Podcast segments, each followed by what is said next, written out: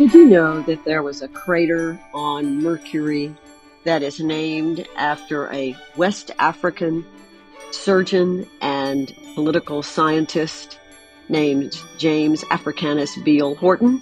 I didn't know that either until just in the last couple of months. And I'm going to introduce you to this brilliant man who had tremendous influence over Africa's independence in the 20th century. Hi, Welcome to the Rafiki Foundation podcast.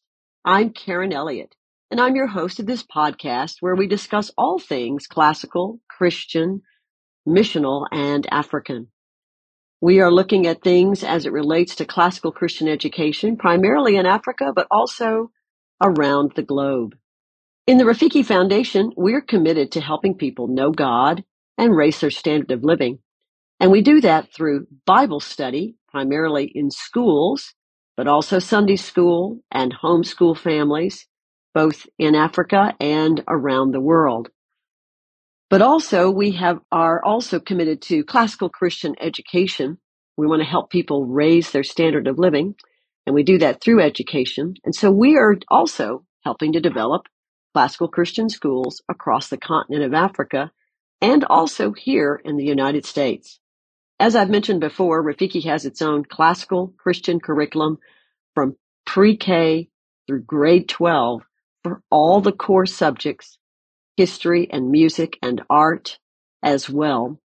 And we are making this available here in the United States. But we're also making it available to our church partners in Africa, helping them implement it across their schools. So since we are establishing or we believe God has led us to establish classical Christian education in Africa, the question we want to answer is how can it be implemented across cultural cultures, particularly in the continent of Africa? So one of the questions I continue to answer in this podcast, or at least discuss, is the question of what relevance are the classics? Or let's say of what relevance is the great conversation for cultures outside of what is commonly known as Western civilization. Can a classical Christian education truly be beneficial to Africa? It's a very timely topic because, you know, in an era when digital and vocational and technical education is being emphasized, particularly for Africa, everybody wants 21st century skills. It appears that perhaps the liberal arts have taken a back seat. And in addition, I would say many people might contend that emphasizing a Western classical Christian education in Africa is another type of neo-colonialism. Well, today I'd like to demonstrate how classical Christian education, let's call it CCE, positively influenced one 19th century West African intellectual leader, Africanus Beale Horton. James Africanus Beale Horton was part of the West African intellectual elite. And he did receive a classical Christian education. He is one of my new heroes. He, along with Samuel Ajayi Crowther, whom you can read about or listen, you can listen to my podcast about. I would have loved to have met both of these men, but I'm getting to know them a lot better. Horton is a man who is highly influential on two fronts in West Africa because of his book that he wrote. Number one, Horton set the foundation for West Africa's independence, and his book developed some of the uh, earliest constitutions for West African states. Uh, also, because of his book, he was one of the one of the ones to advocate for African equality and also a proponent for Pan Africanism, believing that a united uh, African continent would be able to withstand colonial pressures. So I want to establish here briefly in this podcast how the liberal arts or CCE, classical Christian education, influenced his contributions toward African independence. I hope to demonstrate how he was steeped in the liberal arts and Christianity and how that influenced the writing of one of his well-known books. But before I discuss this, though, I want to acknowledge a couple of sources that have really influenced my thinking. One of the books is called The Athens of West Africa, written, published in 2013 by Daniel Paracka Jr. It's part of the Routledge Education Series. It's a very well researched book on the history of Fourah Bay College. So if you'd like to learn more about all of this, the liberal arts in West Africa, I would recommend this book. It's called The Athens of West Africa. And by the way, I did a podcast on this institution as well, where you can at least get a little bit of background knowledge on the college. The other source that I am, I have read that is also very helpful is a book called Your Secret, Secret Language, Classics in the British Colonies of West Africa by Barbara Goff. It too was published in 2013. That book establishes the influence, the use and the influence of the classics in West Africa, influencing men such as James Africanus Horton and uh, Samuel Ajayi Crowther, Edward Blyden, James Holy Johnson, and so forth. So these are two sources that I have been reading through and have influenced and provided significant background information to my investigation into the history of CCE in West Africa. So who was James Africanus Beale Horton? As I mentioned earlier, you need to know that there is a crater on Mercury named for him. In 1976, his name was designated by the International Astronomical Union and they eventually named a crater after Africanus Horton.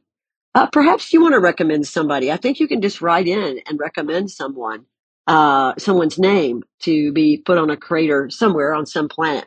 So uh, maybe you'd like to do that for someone. But anyway, uh, Horton was born in Sierra Leone in 1835, and he grew up in the time between the ending of slavery, uh, which was about 1807 by the British, and and the ensuing scramble for Africa, which was started in the 1880s. Horton was born in Gloucester, Sierra Leone. Yes, named after Gloucester, England, Sierra Leone. And, uh, and that was a very small village of about 800 people, but it was close to the larger settlement of Freetown, Sierra Leone.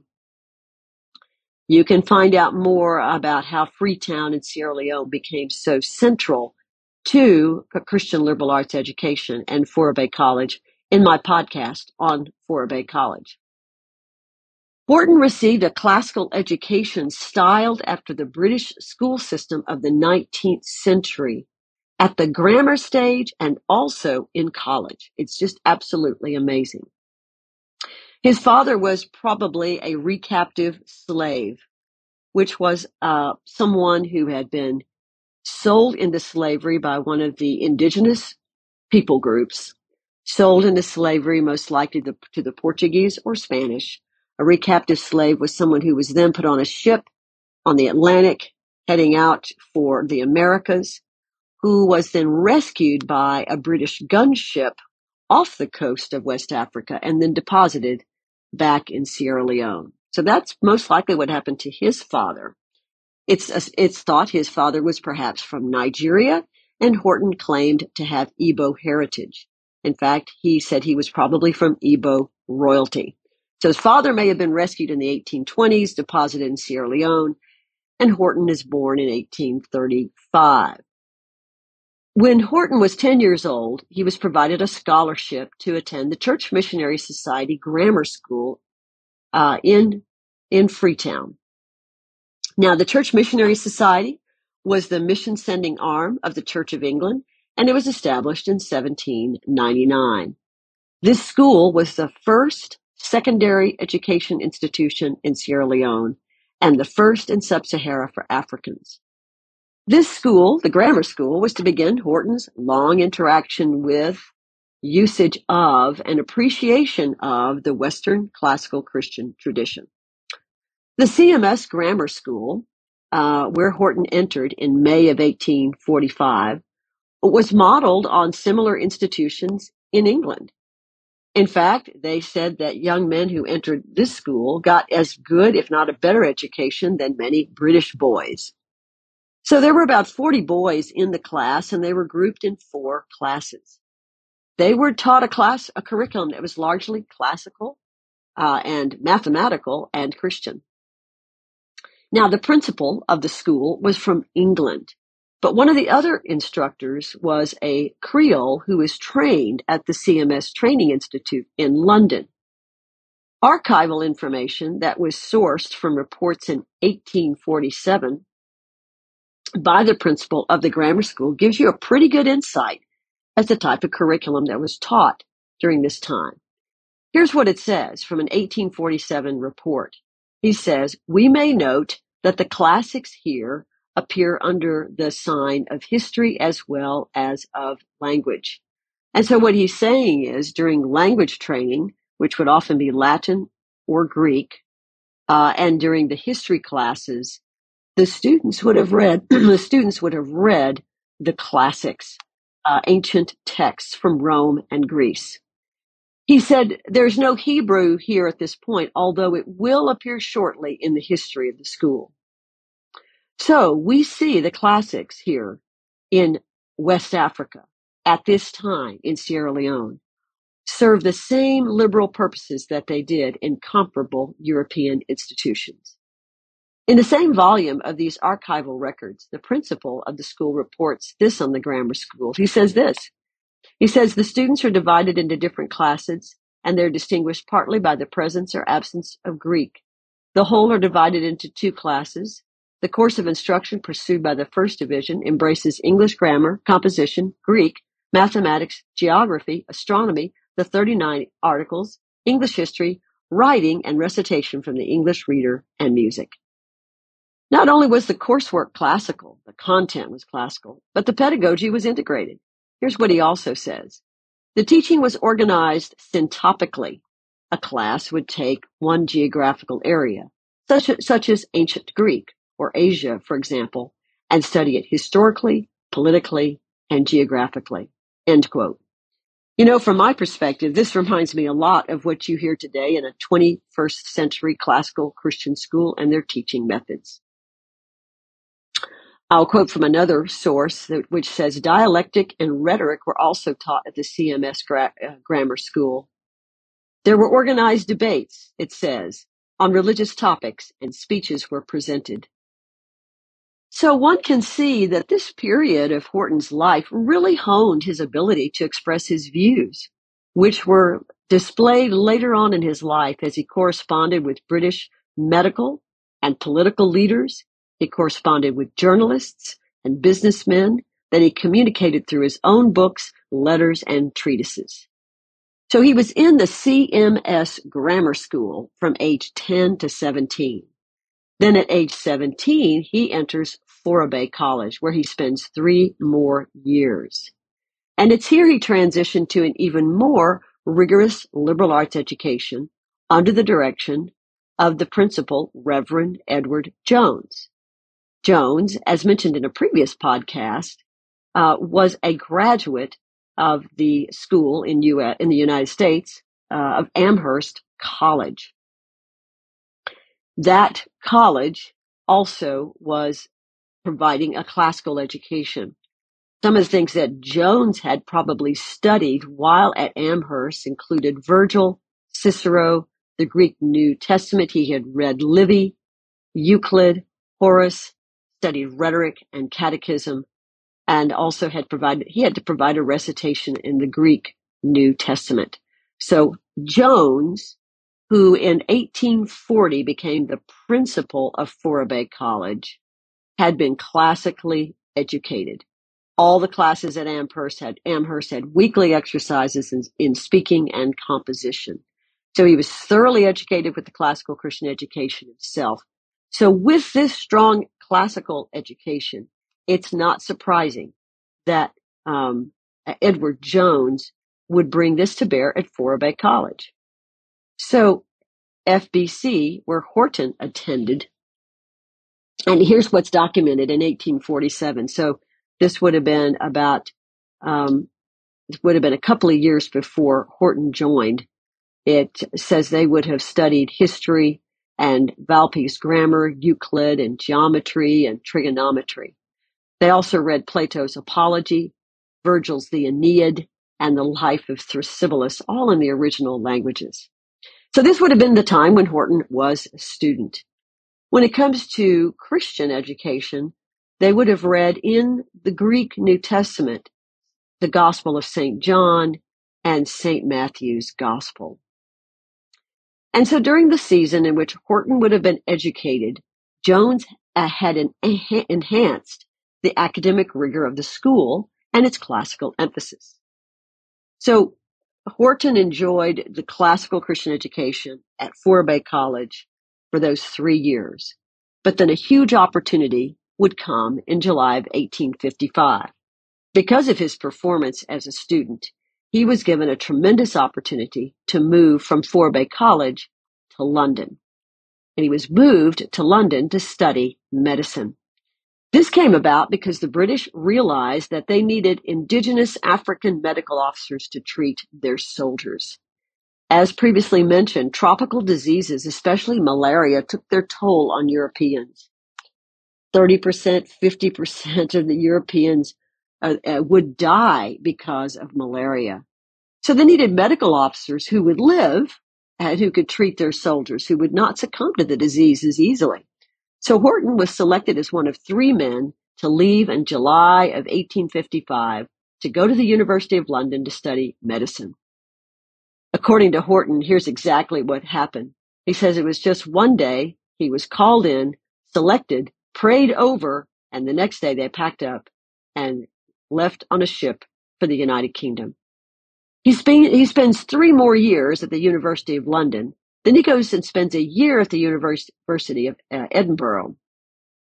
During his time in London and, and, and Edinburgh, he was taught by men of medical distinction. There was a pioneer medical statistician, two distinguished botanists, and one of the founders of modern geology as well. So Horton received an incredible education that was both classical and Christian but also specialized in the area of medicine and the sciences. Horton's role in the military was to treat sick, soldiers and research local diseases, which he did admirably over 21 years in the service. When he retired in 1880, he retired at the rank of Surgeon Major in the British Army. He had traveled extensively throughout West Africa, and of course, he'd traveled to Europe as well. His travel throughout West Africa gave him a broad perspective of the climates, the economy, and the cultures of the region. This gave him ample information to write his book on West African countries and peoples, British and native. This book was published in 1868. In addition to his book here, which was an apologetic for African equality and a political treatise, Horton also produced several publications regarding medical issues in West Africa. It's noted in one book that, and I quote, during his career, he produced an impressive body of medical and political liter- literature. Although his work on diseases and their causes was not groundbreaking from a medical perspective, it probably constituted the most comprehensive study of health conditions in West Africa at the time. So throughout his time, Africanus Horton not only conducted medical research and treatment, but he also advocated for the self-government of West African states. He also advocated for a West African university and he set in motion the underpinnings of modern day political thought for Africa. Lastly, in his retirement, Horton was not sedentary. He set about developing mining operations for economic development in Sierra Leone. And he also had built his own home, a four story mansion called Horton Hall in Sierra Leone. He finished his days advocating for African self government. He established a bank, which, although it did not last long, certainly set in motion the need for banking systems for Africans. However, then, while it didn't last, it didn't last long because after he started the bank in 1883 at the age of 48, Horton died as a Christian, dying in faith in the Lord. So Africanus Horton was uh, significantly influenced by classical Christian education, by the classical education of Great Britain at the time. He served for 12, 21 years as a medical officer in the British Army, started a bank, started a mining operation. He just died too young. One of the main contributions that he made, however, in his time was the book he wrote called West African Countries and Peoples, British and Native, and a Vindication of the African Race. It was written in 1868. I would encourage you to get a copy of this book. You can buy it on Amazon and read it. You'll be fascinated on two fronts. First of all, one of the things Horton does beautifully in this book is he takes the racist views of the day to task. They were gaining stronger traction due to some very bad anthropology. This anthropology in the 19th century took the skulls of apes, compared them to the skulls of Africans, and said, well, the African skulls look closer to apes than the white man's skull. Therefore, African skulls are Africans um, are closer to apes than they are to human beings. Very spurious science. And so therefore, the some European, I will call them pseudo anthropologists, made conclusions about Africans, published conclusions about Africans, calling them savages. This was a statement, unfortunately, that was made many times during this century. So Horton, with his medical background, was able to, able to counter these assertions. In addition, he also had read a lot of Roman and Greek history. And he quoted it by, by quoting ancient, ancient philosophers and politicians like Cicero, Aristotle, Aeschylus, and Hesiod. He was able to debunk this erroneous thinking. He also read current philosophers and historians such as David Hume, who was a proponent of the idea that Africans were savages. So Horton knew what his opponents even said so he could refute them. So Horton in his book defends African equality, he is able to do it well in English, and then he's able to quote from the original languages in Latin and Greek, making his points very well. So he makes his arguments scientifically, philosophically, and also historically. One of the comparisons he makes that is that's an amazing argument is he writes this. He says, "You Europeans are calling us savages." He says, "Do you not realize that when the Romans first came to Great Britain, they said the same thing about your ancestors, that they were savages. The British people were savages. Do you not realize that? And then he says it took you all a very long, ta- long, long time to become civilized.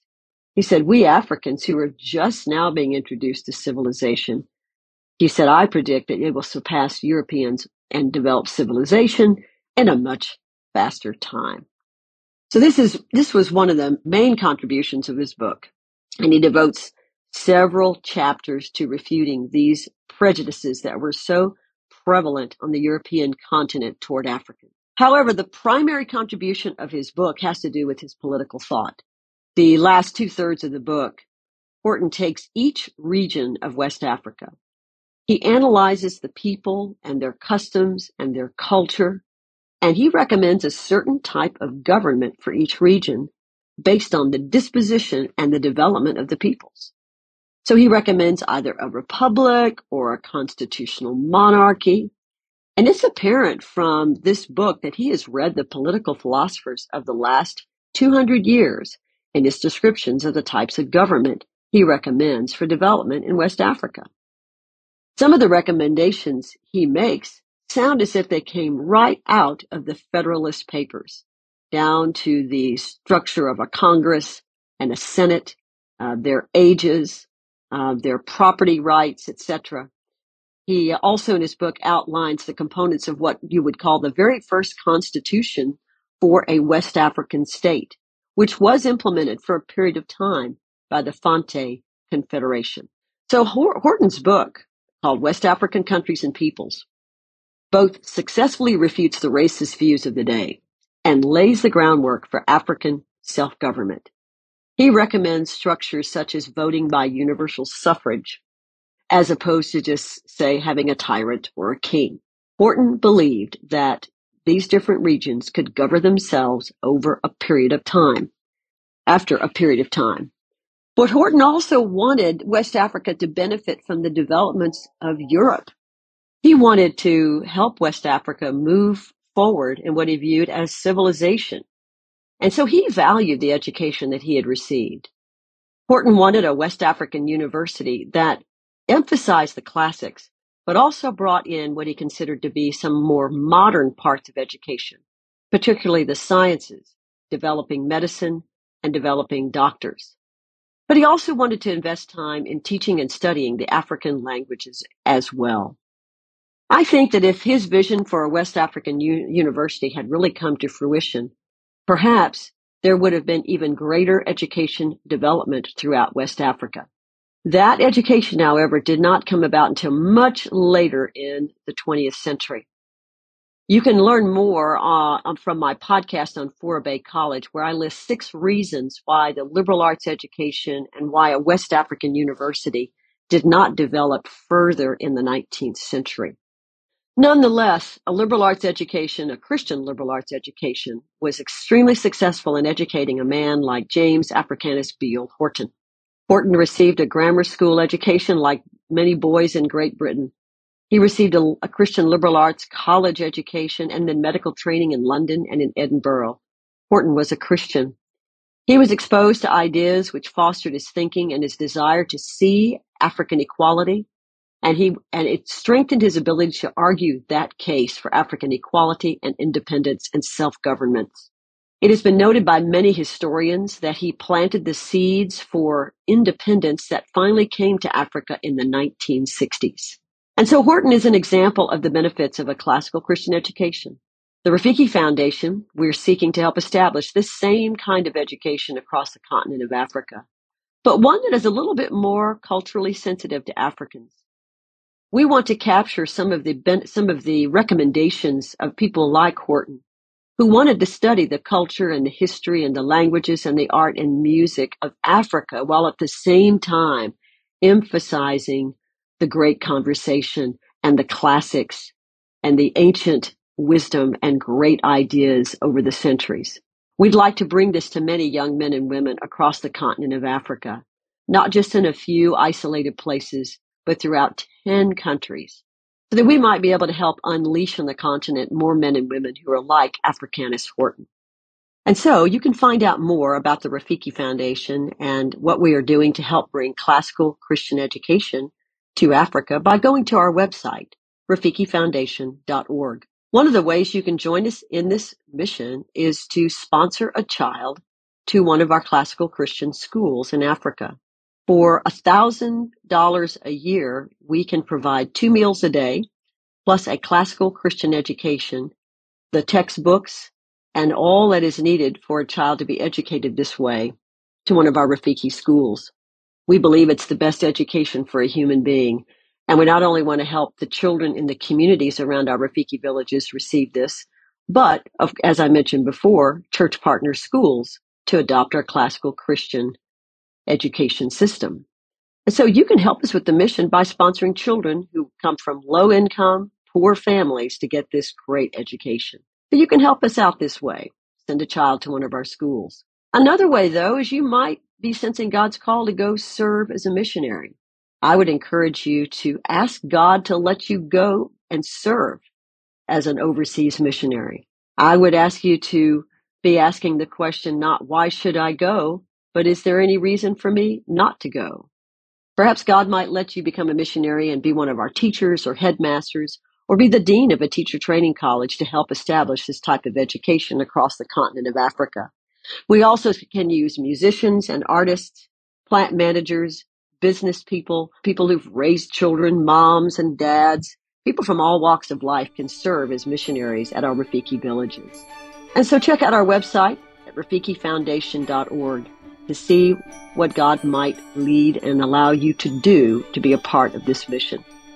Thanks for listening. Stay tuned for my next podcast as we explore classical Christian education across Africa.